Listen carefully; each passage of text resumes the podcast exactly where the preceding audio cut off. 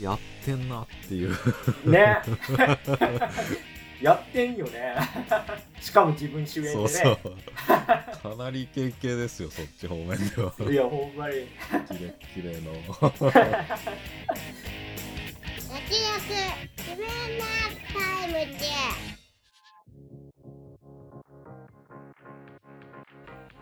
どうも慎太郎です。どうも曽我です。この番組は映像業界で働く編集マンとアニメ業界に携わる構成作家が映画について話すラジオです。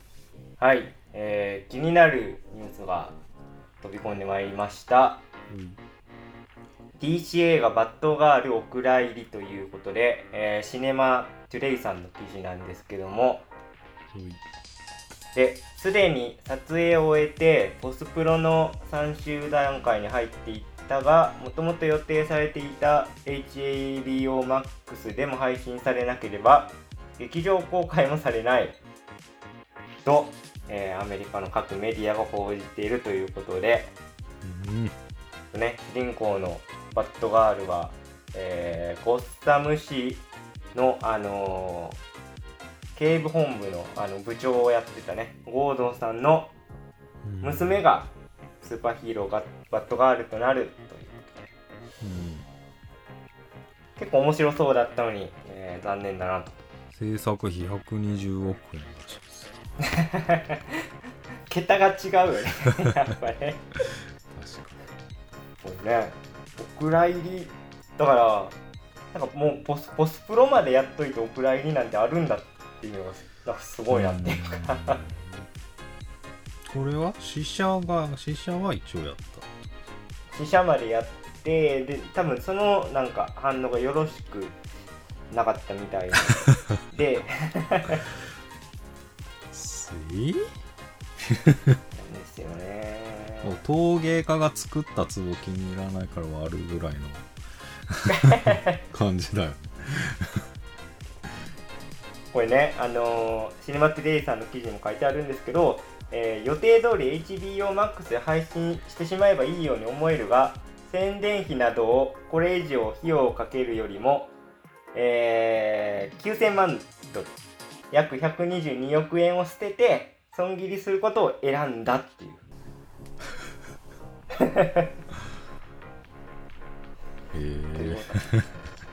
相当ダメだったのかな？どうやどうやどうやったんやろへえまあ上げるとお金がかかるとかっていう考え方。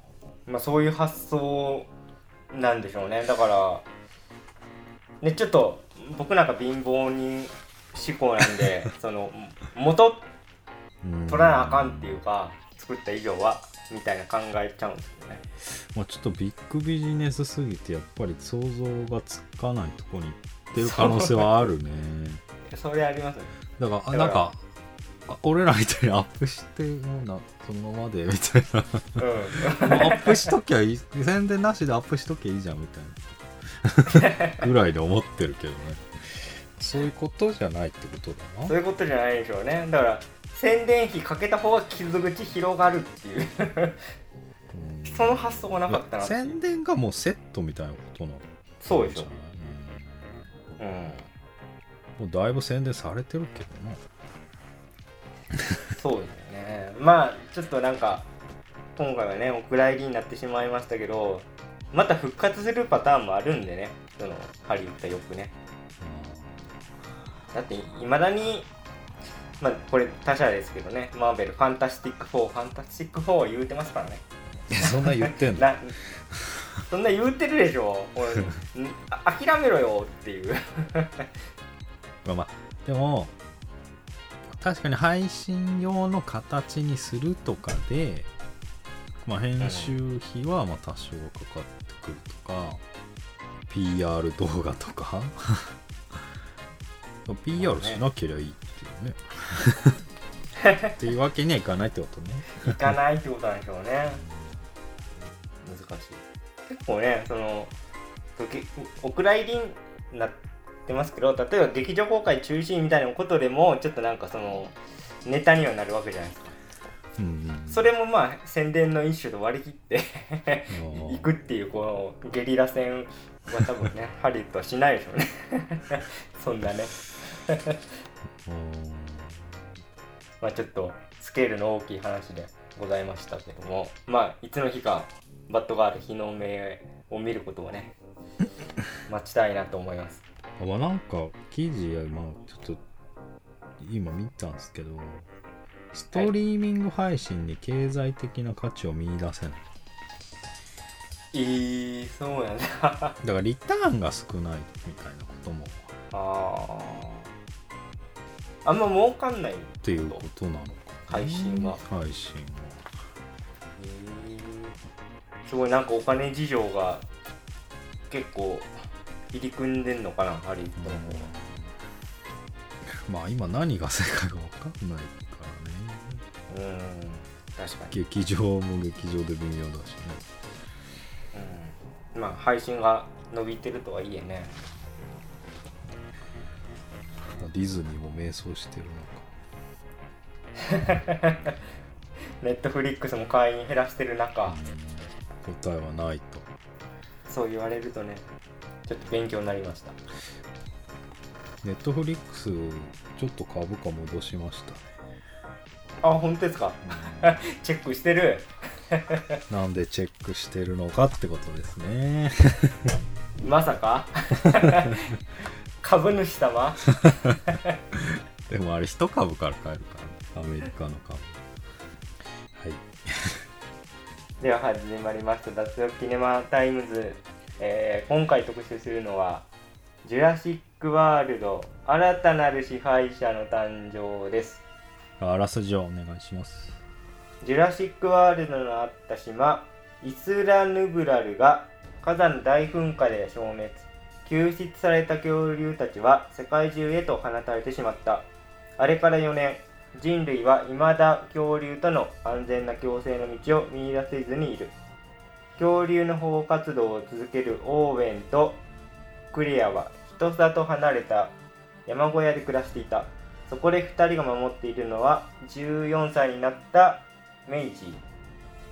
ジュラシック・パーク創設に協力したロックウッドの亡き娘から作られたクローンの少女だったという内容になってます、えーまずは、えー今回のジュラシック・ワールド総論から参りたいんですけども、え私曽我はですね。正直微妙でしたね。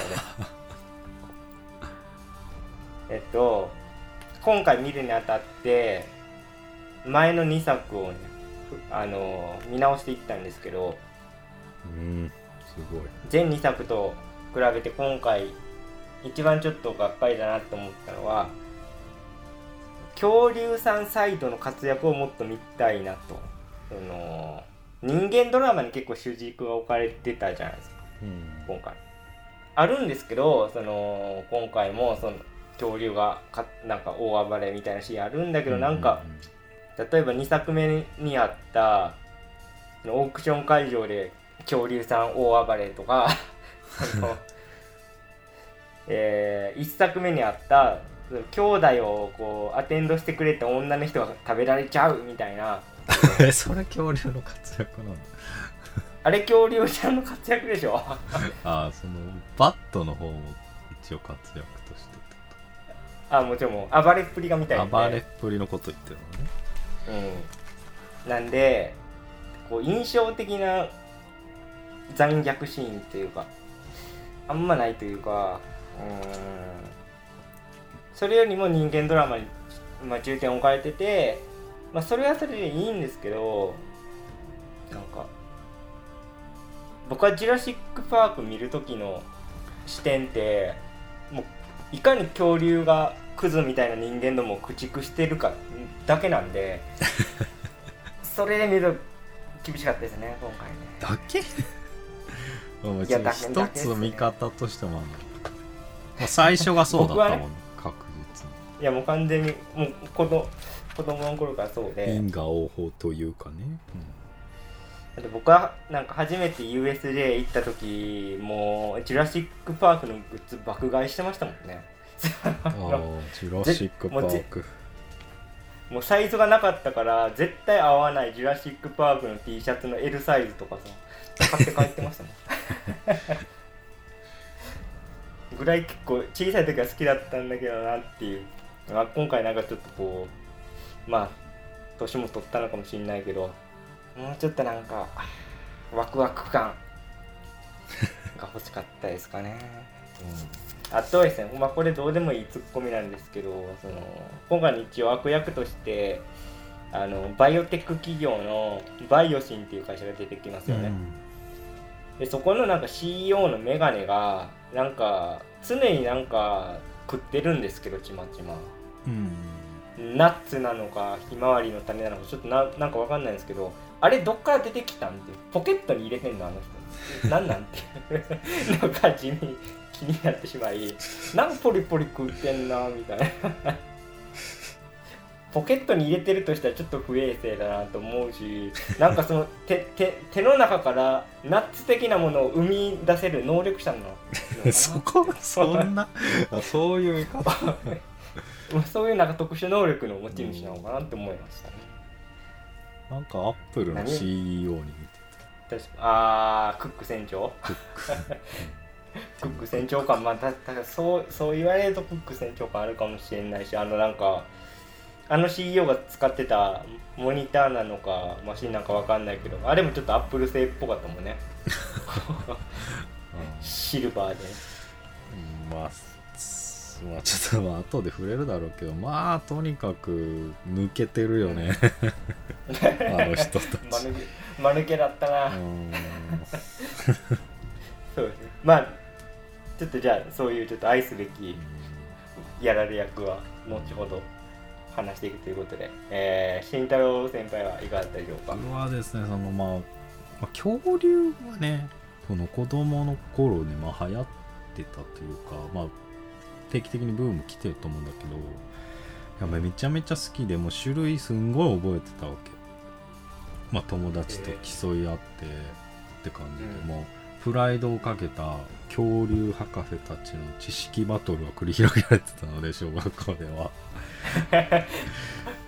すごい。濃いオタクだな。い やそうそうそう。いやもう本当にねなんかもうみんな、うん、好きでなんかクイズの出し合いでその名前の微妙な違いで揉めたりしてたし。俺の図鑑にはこう書いてあったとかです。まああの その研究っていう意味ではいいいい学校だったと思うんだけど。まあそういうのがあってまあだからすんごい種類今回は出てくるよね。恐竜が。そね。だそこはすごいねテンション上がりました。ね、えーでしかももう種類多すぎてこれ把握できないなと思ったし、まあ、まあこれあるからこの番組が。もううパンフレット買いました。ん、わざわざ。わざわざっていうかまあまあ見たかったってあるけど。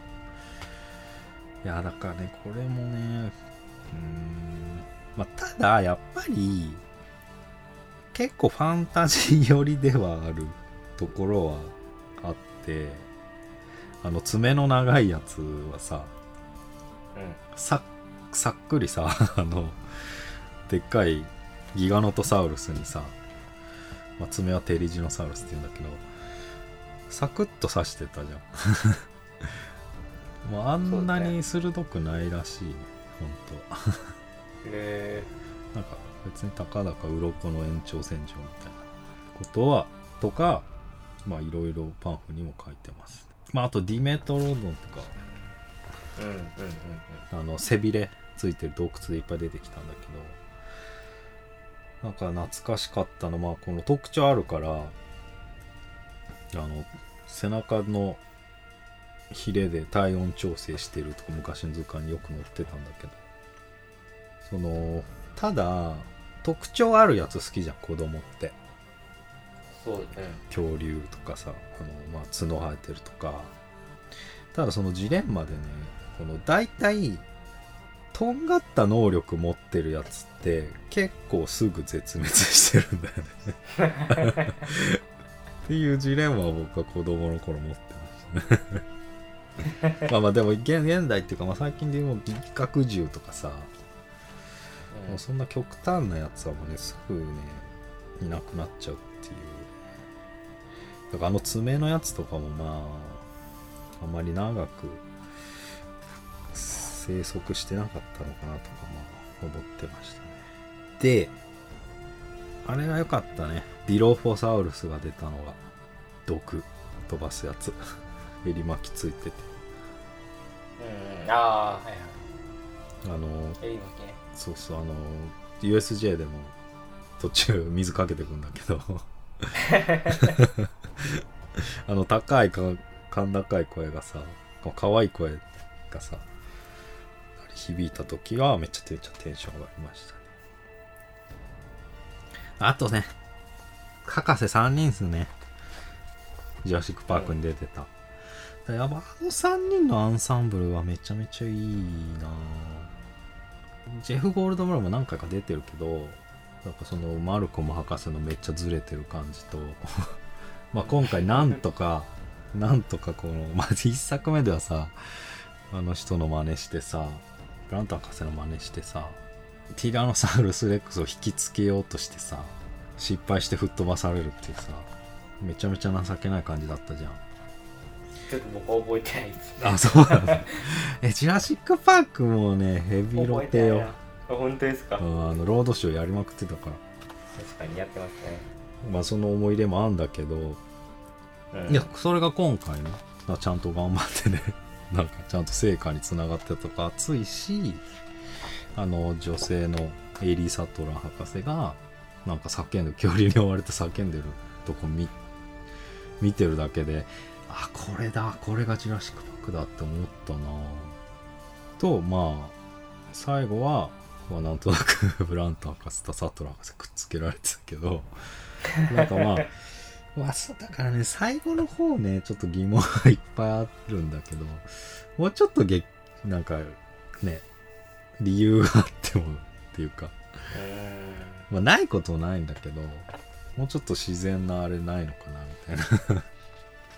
だから、グラント博士だって最初子供苦手でね、あの、夜寝る時とかさ、子供怖がって近くに来ただけで、やちょっとくっつかないでくれみたいなさそういう可愛いシーンあったんだけどさまあそういうものからもう成長したんだなっていうのはちゃんと描かれてたし描かれてたんだけどまあその子供苦手とかまた見たかったなっていうのもありました。子供大子供大学生って言ってましたよ。あーああのそれはサトラ博士ああのグラント博士男の方で、まあ、ただのオタクだったわけジュラシック・パークの時はもう恐竜オタク他のこと何もできないみたいな。まあそういうものの成長も描かれてたかすごい。思い入れが深すぎてジュラシック・パークめっちゃ好きだね なんかちょっとそこまで思い入れて見たら 楽楽しいでしょうね今回のね。うんいやそれはうんまあこまあ、こういう体験もあるんだなって感じ。あと、まあ、新旧ヒロインが並んで走って逃げるとかね、まあ、完全サービスなんだけど。ブライス・ダース・ハワードとローラ・ダーンがね逃げるとことかまああれは熱かったな。ででもまあそのバイオシンの顛末もそうなんだけど最後さ T レックスとあの爪のやつがさ協力してさうん。ギガノトサウルスティラノサウルスレックスより大きいって言われてる最大の肉食恐竜をさまあ合わせ技で倒すわけだけどさ。まあかわいそうだよね単純にいやいや怠慢ちゃうんかいそうそうそうあのそれってさでもさワールドの1と2もさ似たようなシチュエーションってあったじゃん。あー確かに。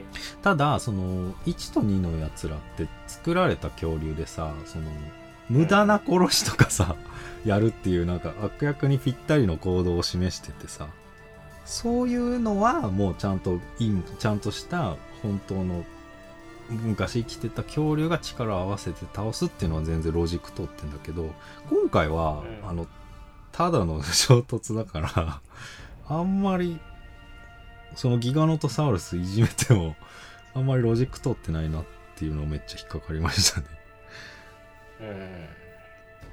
うん。に始まりまあ畳み方が結構大雑把だったかなっていうのはあります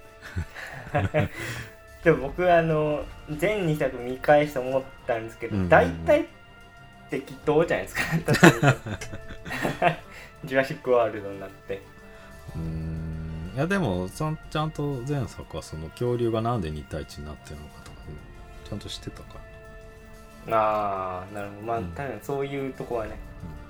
まあ、ただオリジナル恐竜出せばいいかっていうとまあそれもまた違うっていう難しいちょっとファンタジー色が強くなってくるから。それを出さなかったのもまあありなんだけどって。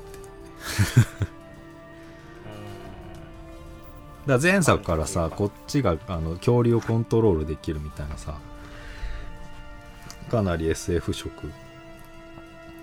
出てて。まあ今回もまあ一くだりあるんだけど。でもなんかあんまりそこに習慣は置いてなくてね、まあ、そこは自然で。まあまだ良かったかなっていう。だって前回は最強の恐竜作ってたわけで。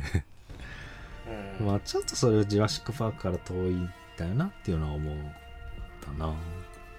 今回もなんかレーザーポイント当ててやってましたけどね。そうそう一くだりもあるんだけど。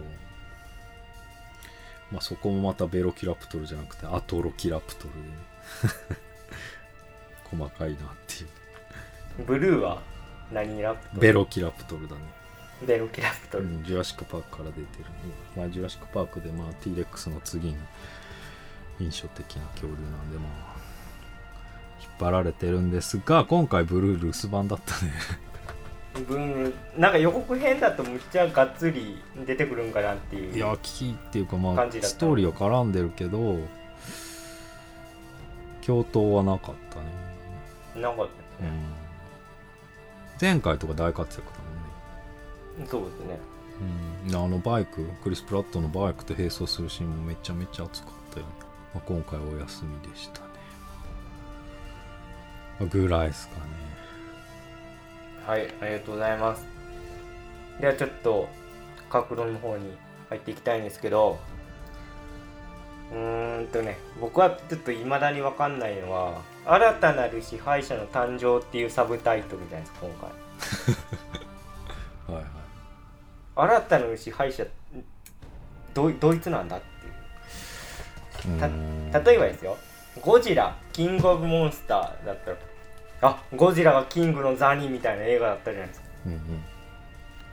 でもこの今回明確にそんないる？王様みたいな 支配者みたいな人間こそが支配者なのだみたいな感じでもなかったし。うん。俺ちょっと分かんないなって副題の意味がいやまあね、まあ、もうまあ、完全にその通りなんだけどまあでも考察の余地はまああるかなというか、まあ、こじつけはまあできるだろうなっていうか、まあ、制作者側は逃げれるだろうなっていうのはあるけど。でもさ現代ドミニオンだよね、あそうなんですか、うん。えまあ、そこに相互が生じてる可能性も。ー、あるかな、うん。ドドミニオンなんだ。僕も調べてみよ支配権。ううん。まあ まあ遠からず。人間が恐竜ドミネートできてる感じなかったけどな いやだだからじゃない？今回だから人間か恐竜かでしょ。まあとりあえずは。うんうん。どうどう？かといって恐竜がってこと？や僕はてっきりなんかむっちゃすごい恐竜が出てきてそいつこそがなんかキングなんだみたいなやつ出てきてもう人間がコントロールできまへんわーってなってパニックみたいな感じのイメージだったから。ですね見る前は。いやでも生態系ってまあそのワントップのやつがいてみたいなことじゃないから。ちょっとゴゴジラ全否定されたんですけど。だって生態系じゃないじゃんあれ。いやもうエーペックスプレデターでしょ。あのゴジラはもう。頂点捕食者でしょ。単体だからな。まあね同じレジェンダリーでもちょっと思想の違いが出てますわ。これはね。まあしかもそんな怪獣、まあ、あんまり生態系のことはあんま考えてないです。あの映ゴジラの方はね、画を、うん。まあでもまあ俺は恐竜がまあやっぱ新たなる支配者なんじゃないかなっていううん、やっぱ僕もそうであってほしいな。まあでもなんか分かりやすいかととか展開は別にそこに関してはなかったよね。うん。なんかその映画始まった後に日常の中に結構恐竜が侵食してて、うんうんうんうんなんか あの映像実写版ポケモン。映像さ、うん。なんか結構ギャグっぽくなかった。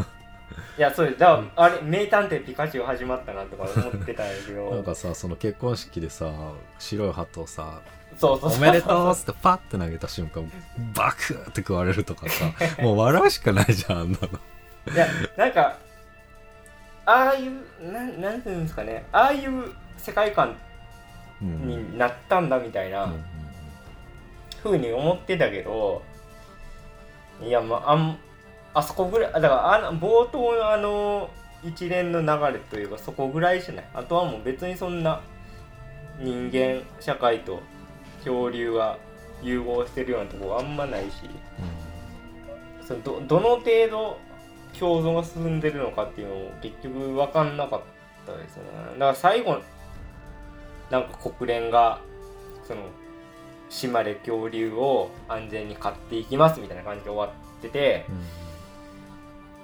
いやもうだこう交代してないっていう。うんだからそこに関してなんかなんか結論みたいな、結局あの島に隔離うん。しました。ってなんかえでもそこにいた恐竜だけを集めただけででももう世界中に住み着いちゃってるからっていう状態ではあるああじゃあこう野生のポケモン的なやつがいっぱいいると。うん、もう共存していくのかもうもはや恐竜の方が人間より長く生きてたから地球の歴史において、まあ、人間がいなくなる可能性もあるね。なんかどっかに書いてたんだよ マジで。生態系。もう僕とし僕はもう恐竜さん視点で見てるんで早く人間を滅ぼしてほしい。んです激ヤバじゃん。だってんろろくなやついないじゃん。人間に。クズばっかじゃないですか。やっぱ恐竜が島の外出てるからそれに人類はもう脅かされてると。でこれは人類の絶滅につながり可能性としてはつながりかねない生態系災害とも呼べるみたいな。うん。状況ではあるみたいな。バックボーンが。そんな切羽詰まってたんだ。まあそうそうなんだよな。そこまで描かれてないよねないなんかアンテナ塔に巣作ってったとかさまあそんなんぐらいで、うん。まあ子供がちっちゃい恐竜に追いかけ回されてええみたいな。なんかギャ別にあれがギャグっぽいからな。なんか今回もなんか最後の方のシーンでそのなんか池かなんかでこう子供が恐竜と戯れてるカットとかあったしうん。よくわかんないんだよな温度感がでもラストのさラストシーンに近いところに行くにつれてその人間はもう映ってなかったけどね。プテラノドンあケツァルコアトルスと鳥たちとかさ。パラサウロロフスと馬とか。もう人間絶滅するんじゃないじゃ 今回まああのひ一つ要素として大きいのはメイジーが出てくるじゃないですか。うん。でまあ彼女のその出生の秘密っていうのも一つええっと大きな要素だったと思うんですけど、でそこでまあちょっとロジックよくわかんないんだけどその完全な遺伝子を彼女は持ってるんで何の病気にもかかんないと。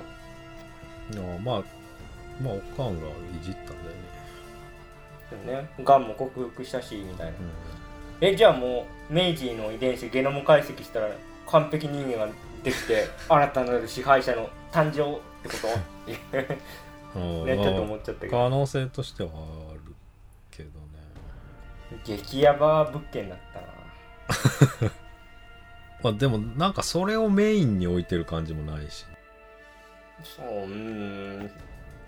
確かにまああと俺のことを忘れちゃいけないぜのイナゴがいるんだけど。いやそこね。だから僕全然その まあ今慎太郎さんの説明であ結構その生態系の破壊とか言っててあじゃあ結構人類危機に瀕してたんだと思ったけど、確実にイナゴの方が脅威この映画においては。いやそうやねんな。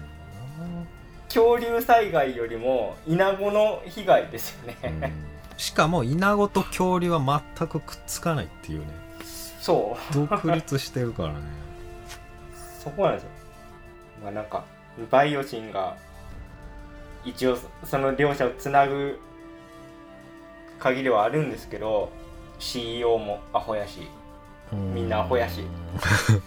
あのだって中華系の博士はさ恐竜あんま今回はノータッチでさイナゴのことばっか考えてるじゃんそうですね。もううん。結構スタンドアローン的全2 作に出てきてたそな中中国系のな博士は？一緒。一緒だあ一緒の人？一緒一緒一緒。ロロンロン毛になっただけ？ロン毛になった、あ俺別人だと思ってた。えー、そう。うん、あの人ね実は一作目も出て。えー、パパークも出てパークも出てるそう。パークも出てワールドでえなんか偉くなってていい。みたい。なワールド偉かったよねそうそうそうそう完全になんか重要キャラ現現場型のトップみたい。なそうそうそうそうそう今回塩らしくなっちゃってねあの人だったんだ全く新キャラとして認知ししてたわ髪伸びたな本当ですよねあんだけなんか恐竜オタクみたい。な感じだったのもう確かにイナゴのことしか言うてない。そのこと何も言わないしねしかも。そう。恐竜。あほんまにパーク作っうん。ワールドの時のパーク作った罪もあるだろうけどうん。イナゴも作ってたみたいな。完全にイナゴメインでしたもん、うん。もうだからなんとかこのイナゴを止めなければ みたいな使命感で駆られてたのに。うん。まあイナゴがあのまま増え続けたら恐竜の勝ちってこと。なのかな、まあ、でもでもイナゴはもういなくなるもんね。研究成功してたから。うん。イナゴもうちょっとそう思うとさその最後の方のシーンでさあの博士がさこうイナゴを解き放ってたじゃん。そうそうそうそう。あいつら全員死ぬよねでも。そうそうそうなんか解放解放のシーンみたいな感じでさ 演出されてたけどさいやいやいやいや死へのステップを踏んでるってことでしょ、まあまあね。うん。あいつら全員死ぬからなえそういうことでしょ。なんかよ良きことみたいな感じで描いてたけど。結構しつこかったようん。まあ確かに人間視点で見たらいいいいことまあ、だけど、ね。飛んでってパーってね、まあ、ただ数尋常じゃなかったけどまあね実際あのアメリカではその環境問題としてイナゴの大量発生っていうのがね、重要な論点になってるから、まあ、そういう未来もありえたかもしれないっていう。イフの要素としては面白く見れたんだけどそのジュラシック・ワールドでやられてもピンとこないなっていう。うん、あんまり融合してない。ねそうですねまあだからあとイナゴの話とか言うけどそのイナゴが炎イナゴを炎で殺そうとして不運が重なって外に飛んでって 火事みたいな。はい。であの CEO ティム・クックがポカーンみたいな感じで。ちょっとどんだけ管理能力ないんだって感じあるよねちょっとガバガバでしたねあそこね。うん殺虫剤でいいじゃんとかさ。そのイナゴの耐久力もすごいんだけどさ、うん。いや僕僕もてっきりなんかそのそのガラス張りのとこに閉じ込めてたじゃないですか。であそこになんか毒ガスを巻いて殺すのかなと思ったら火つけ始めて。火つけたね。まどろっこしいよね。そうですねまあ後処理大変だろうしね。火焼焼くと。うん。火ついたイナゴがうん。こう汚いイルミネーションみたいでああ。そういう見応えはありますね週末感。まあイナゴね なんか聖書とかなんかであるよね、そう。うん、火の7日間オマージュなのかなとか思いながそれやりたすぎ問題。らいやーもうでも聖書好きでしょ。アメリカにはでもね食ってたな恐竜イナゴ。って食ってましたね。つまり食料にまあ食料にできるって言ったら人間も食えるか。人間もイナゴ食えるよね いやだからイナゴを食べれるのが人あの恐竜だけだったらまあ完全に新たな支配者はうん。恐竜なんだけど、まあ人間も頑張れば食べれるよね、まあ、おお腹壊しそうだけど。うん。やばいイナちょっと昆虫食がねゴうん。その意識高い人の間でトトレンドになってますから、まあ嘘じゃないもんねあまあていうか昔の日本はやってたし、あとむあの無印良品でねうん。昆虫食売ってますから、うん最近は。コオロギがね。そうそうそう。我々の救世主ですからね。じゃあねまあイナゴが食卓に並ぶ日もじゃあ。まあてかもうもう並んでるか佃煮とかね。まあそうそうそう。戻る戻るだけ まああのでかいイナゴを食えるかどうかは別別なの 相当なんか凶暴な毒とか持ってそうでしたけど。誰が食えないんだったらやっぱりキーだったと思うと俺まあそうね。けど。ねうん。あいつらが小麦全滅させて人間食べるものなくて恐竜はイナゴを食べればそれこそインターステラーの世界みたいな感じでしょ？インターステラーはもうイナゴとかな、うん。その環境問題とかのせいでうん。農作物がもう取れなくなってきたっていう設定なんでね、まあ、これ誰しもが思うことですけどあのイナゴが大量発生してこう子供たちを襲いまくるシーンあるじゃない,、ですか。あれちょっとヒッチコックの鳥っぽくてよかった。で す農場で、農場で、うん。はい小屋に隠れるんだけどどんどんどんどん突き破ってきてっていうところはちょっとスリラーっぽくてよかったです。本当は意思はないんだけどね。まあでも脅威っていうところも似てる。うん。ジュラシック・パークがあってジュラシック・ワールドがあって次作るとしたらどういうテーマパークになるんですかね？もう次のこと。だってもうんバカな人間は学ばないでしょ。またちょっと テーマパーク作るぞっつって。でもさもう同じパターンもうきついからさ。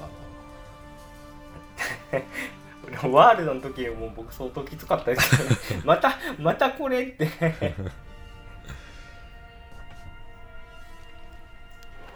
ちょっと僕が恐れてるのは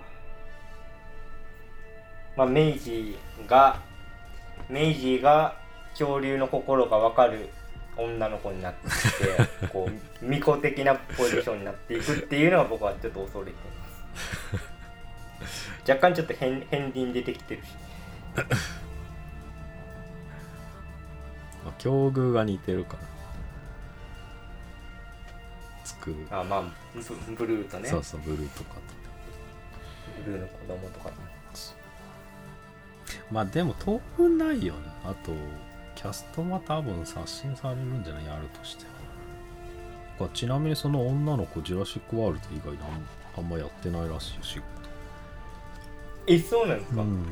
え芸能事務所に所属しているがジュラシックシリーズ以外ではタレント活動を行っておらず一般の学生生活を送っているへえ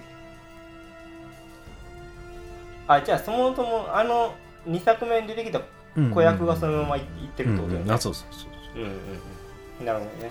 そうなんだ。めちゃくちゃ美形ですよねこのうん。まあもうなんかバリバリやってそうな顔してる人うんけど意本当に外だって第一線でうん。やってそう。演技演技もうまいしね、うんうんうん。そうなんですね。なんかそのでも2作目のさみんな最後にこの子がさ恐竜逃がすとかあるじゃん。うんまああれめっちゃ重要なシーンじゃん。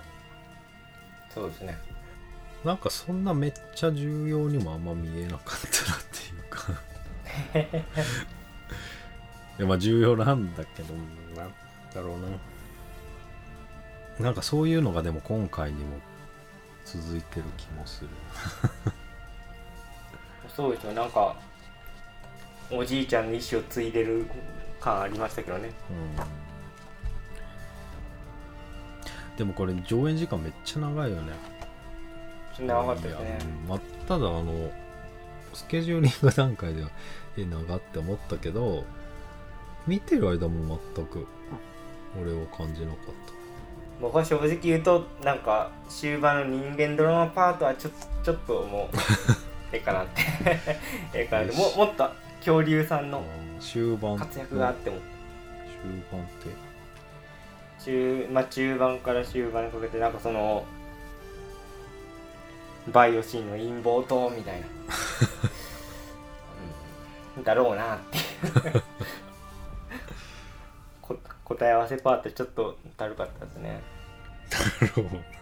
これティム・クックも結構早い段階で退場するし、さっくり襲われてましたねけど、まあだろうなっていう感じ。だろうな。あいつがうんティム・クックにこう付き従ってたあの黒人のインテリの人。ああの人の役どころはちょっと面白かったですね。ほうほうほ実は内通者でううん。こうよく思ってなくてっていう、まあでもさ最後対峙するシーンあるやん。うん。あそこなんかでも特に重要なことも言わずに絆はないって言っただけだよ。なんかもうちょっとないかなって思ったけど。なるほど。ちょっと僕そこまで力入れて人間パート見てなかったんでそう言われたら そう言われたらそうだなっていう。まあ、うん絆はないって言われたらまあそうだろうなっていう感じはあるし。あとさあのあの人その人が死ぬ時さあのスプレー缶みたいなのさボロボロのやつがさはいはいはい。部屋にあるのも映るし最後死ぬ時にも一瞬映るんだけどうん。あれはジュラシック・パークで出てきててあの太った人があれに遺伝子あ恐竜の遺伝子入れて島の外持ち出そうとしてあのディロフォサ毒のやつに襲われるっていうあのまあ重要なアイテムなんだけどまああれを持ってて死んでるからあれは特級呪物ですね。そうか。なんかやたらこうカメラで映すよなと思ってたけどそういう意味意味があったんですね、うん、この死亡フラグ的なアイテム。そうそうそう、なんでなんだろうなって思ってたんですけど、うんうん。まあ、あれが全ての始まりっていうか、あのほころびの始まりっていうかうん。大事なんだけど、まあ、ちなみに毒吐くとか嘘らしいですね、恐竜はね。うん。こうどこまでリアリティ持たせるかっていうかそもそもだって今の最新の研究だと恐竜ってむっちゃ毛に覆われてたらしいじゃん。うんうんまあでも今回は一応目配せがあるよね。ありましたっけ？結構あの羽生えてる羽生えてる羽毛のついた恐竜が地上走ってたりは結構あってあの氷の下泳ぐやつとかも毛だらけだあーあー確かうんにいましたねパークの時ああいうやつ一一切出てこないから、うんそうですねまあ、T-REX 自体があんな感じだったって今言われてるけど、まあ、そこまではなってなかったうんそうですねさすがに、ね T-REX がケムクジャラだったらちょっとなんか嫌ですもんね。うんまあちょっと映画的にね。まあでもパークがパーク時点で革命起きてんだけどああやって、なんか頭を低く下げて尻尾を上げてまっすぐ走る。もうあの走り方自体も恐竜イメージを刷新したんだって。あジュラシック・パークが。あれが最新の研究であの走り方だっていうのが分かってた分かったんだ。えなんかそれまではこのゴジラみたいな歩き方してるんじゃないかみたいー、ああな、ちょっとに二足うん、歩行的な動き重いんじゃないかみたいな。うん。初めてジュラシック・パーク見た時の衝撃はやっぱすごかったですけどね、恐竜ってこんな感じなんだみたいな、うん。映像のもう迫力がすごかったし。うん、うんやっぱそううんまあその衝撃をやっぱ求めるのは難しい。ですよね。まマトリックスの時もそういうこと言いましたけどやっぱパラダイムシフトを起こした映画はちょっとハードル高いですよね続あ編、なんかね映像的な意味で正直僕ジュラシック・ワールドになってからすげえと思ったやつあんまっていうかほほぼないかもしれないですね。うん。まあ慣れはあるよねうん。ちょっと慎太郎さんが言ってましたけどその2作目のカーチェイスっていうかそのクリス・プラットバイクに乗ってっていう、うん。あのあのシーンはかっこいいなと思いましたけど、うん。そんぐらいかな。あとめっちゃ小ネタだけどマルコム博士がさ檻の外に行ってさ洞窟の外に行ってさ4桁のパスワードをさ 入れなきゃいけないとかももうあのマルコムがずれまくってて面白いんだけどさ。最初に入れるの1984なの爆笑したな。あそこ適当なんだよな。何だったかな。ちょ間違ってるかもしれないですけどなんかデューク・エリントンの誕生日 2, 個目がそれだよな多分。なんで。ジャズ好きなんかい れはまあある種見せ場だった。まあとにかくずれてるからそのこのゲートの手前と外側で温度差が激しくて まあ名シーンではありますけど。今ちょっと公式サイト見てるんですけど映画の歴史を変えた大ヒットシリーズ、ついに完結って書いてるからもう一旦区切りなんかなぱりじゃあ、ああそれ知らなかったんだ。あだから続くって言ってたね。そうなんですよ。いやこれ終わりです。一応。一応ね。です俺が俺は曽我君が言ったのは「スター・ウォーズ」的にまた復活するっていう話かいやーもういやでもその可能性プンプンなはあるけど。でしょ。あのー、ビッグあ僕はえっ、と休日のん2時台の劇場に行ったんですけどもう映画館がもう人でむっちゃいっぱいで、うん。僕はてっきり「ワンピース見に来たんだなと思ったんですみんなね。でもちろん「ワンピースのお客さんが大半だったんですけどえっ、と僕が見たげ、えーと「ジュラシック・ワールド」はもうほぼほぼ満席でコロナ対策でまあ一席空けでだったんですけど本当にもう最前列とその後ろぐらいしか空いてなくてもう他はぎっしり入ってて家族連れ中心でむっちゃヒットしてんだなと思って。正直ちょっと舐めてましたね。こんなに入ってるんだっていうのはびっくりしちゃいました。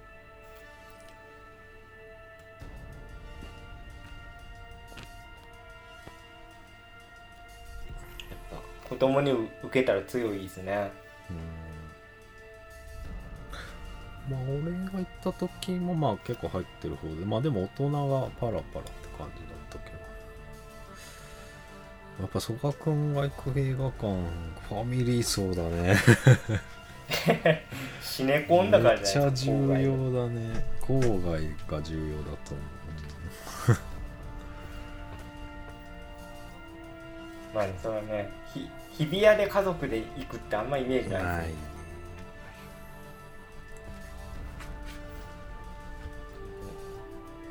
仕事帰りのビジネスマン中心って感じ。うんまあかまあめっちゃ年配の人が平日昼間。あまあ確かに。時間帯によるけど、まあちょっとこれで完結で僕はちょっとホホッとしてる自分もいいますね。ああまあまあこれ以上はねうんまあだから一つさそのブルーはさなんか唯一じゃないけど人間と恐竜の共存の可能性みたいなさ、まあ、結構匂わしてたじゃん、一作目二作目で、うん。まあ、今回はお留守番だもんな。事前にあのー注目映画特集の時にも2人で話してましたけど、うん。猿の惑星パターンになるんじゃないかっていう懸念があったじゃないですか、うんでそれで言うともう全くの 出城がなかったので 猿の惑星パターンにならなかったね。うん、やっぱそっちじゃなくてもうどっちかだよみたいな。やっぱこそうだねとなんだろうね。まあね作中にそういうようなことはあの軍人上がりの女の人言ってましたけど、うん。同じ谷にキングは2人いらねえあといういうことですよね。そんなとこですかね。なんかありますか？あそんなとこですいやでも慎太郎さんがすごい子供の心をいまだに忘れてないんだなと思って僕はちょっと感動しましたね。僕は本当にユニバ行ってあユニバ行ってもう一回 T シャツ買ってこないといけないな。本当に。あいまだにあるんだよね。水しびき。あるでしょう。えもうないの？いやいやあると思うけど。ただその更新されてないのにむしろ違和感っていうか。ハリー・ポッターとかマリオとかあるのか。まあ鉄板ってことね。鉄板ってことだね もうそうね。子供はやっぱうん無条件に好きでしょ。まあそんなとこで。はいちょっと出し尽くしましたね。じゃあ今日はこの辺で、えー以上脱力。キネマタイムズでした。ありがとうございました。ありがとうございました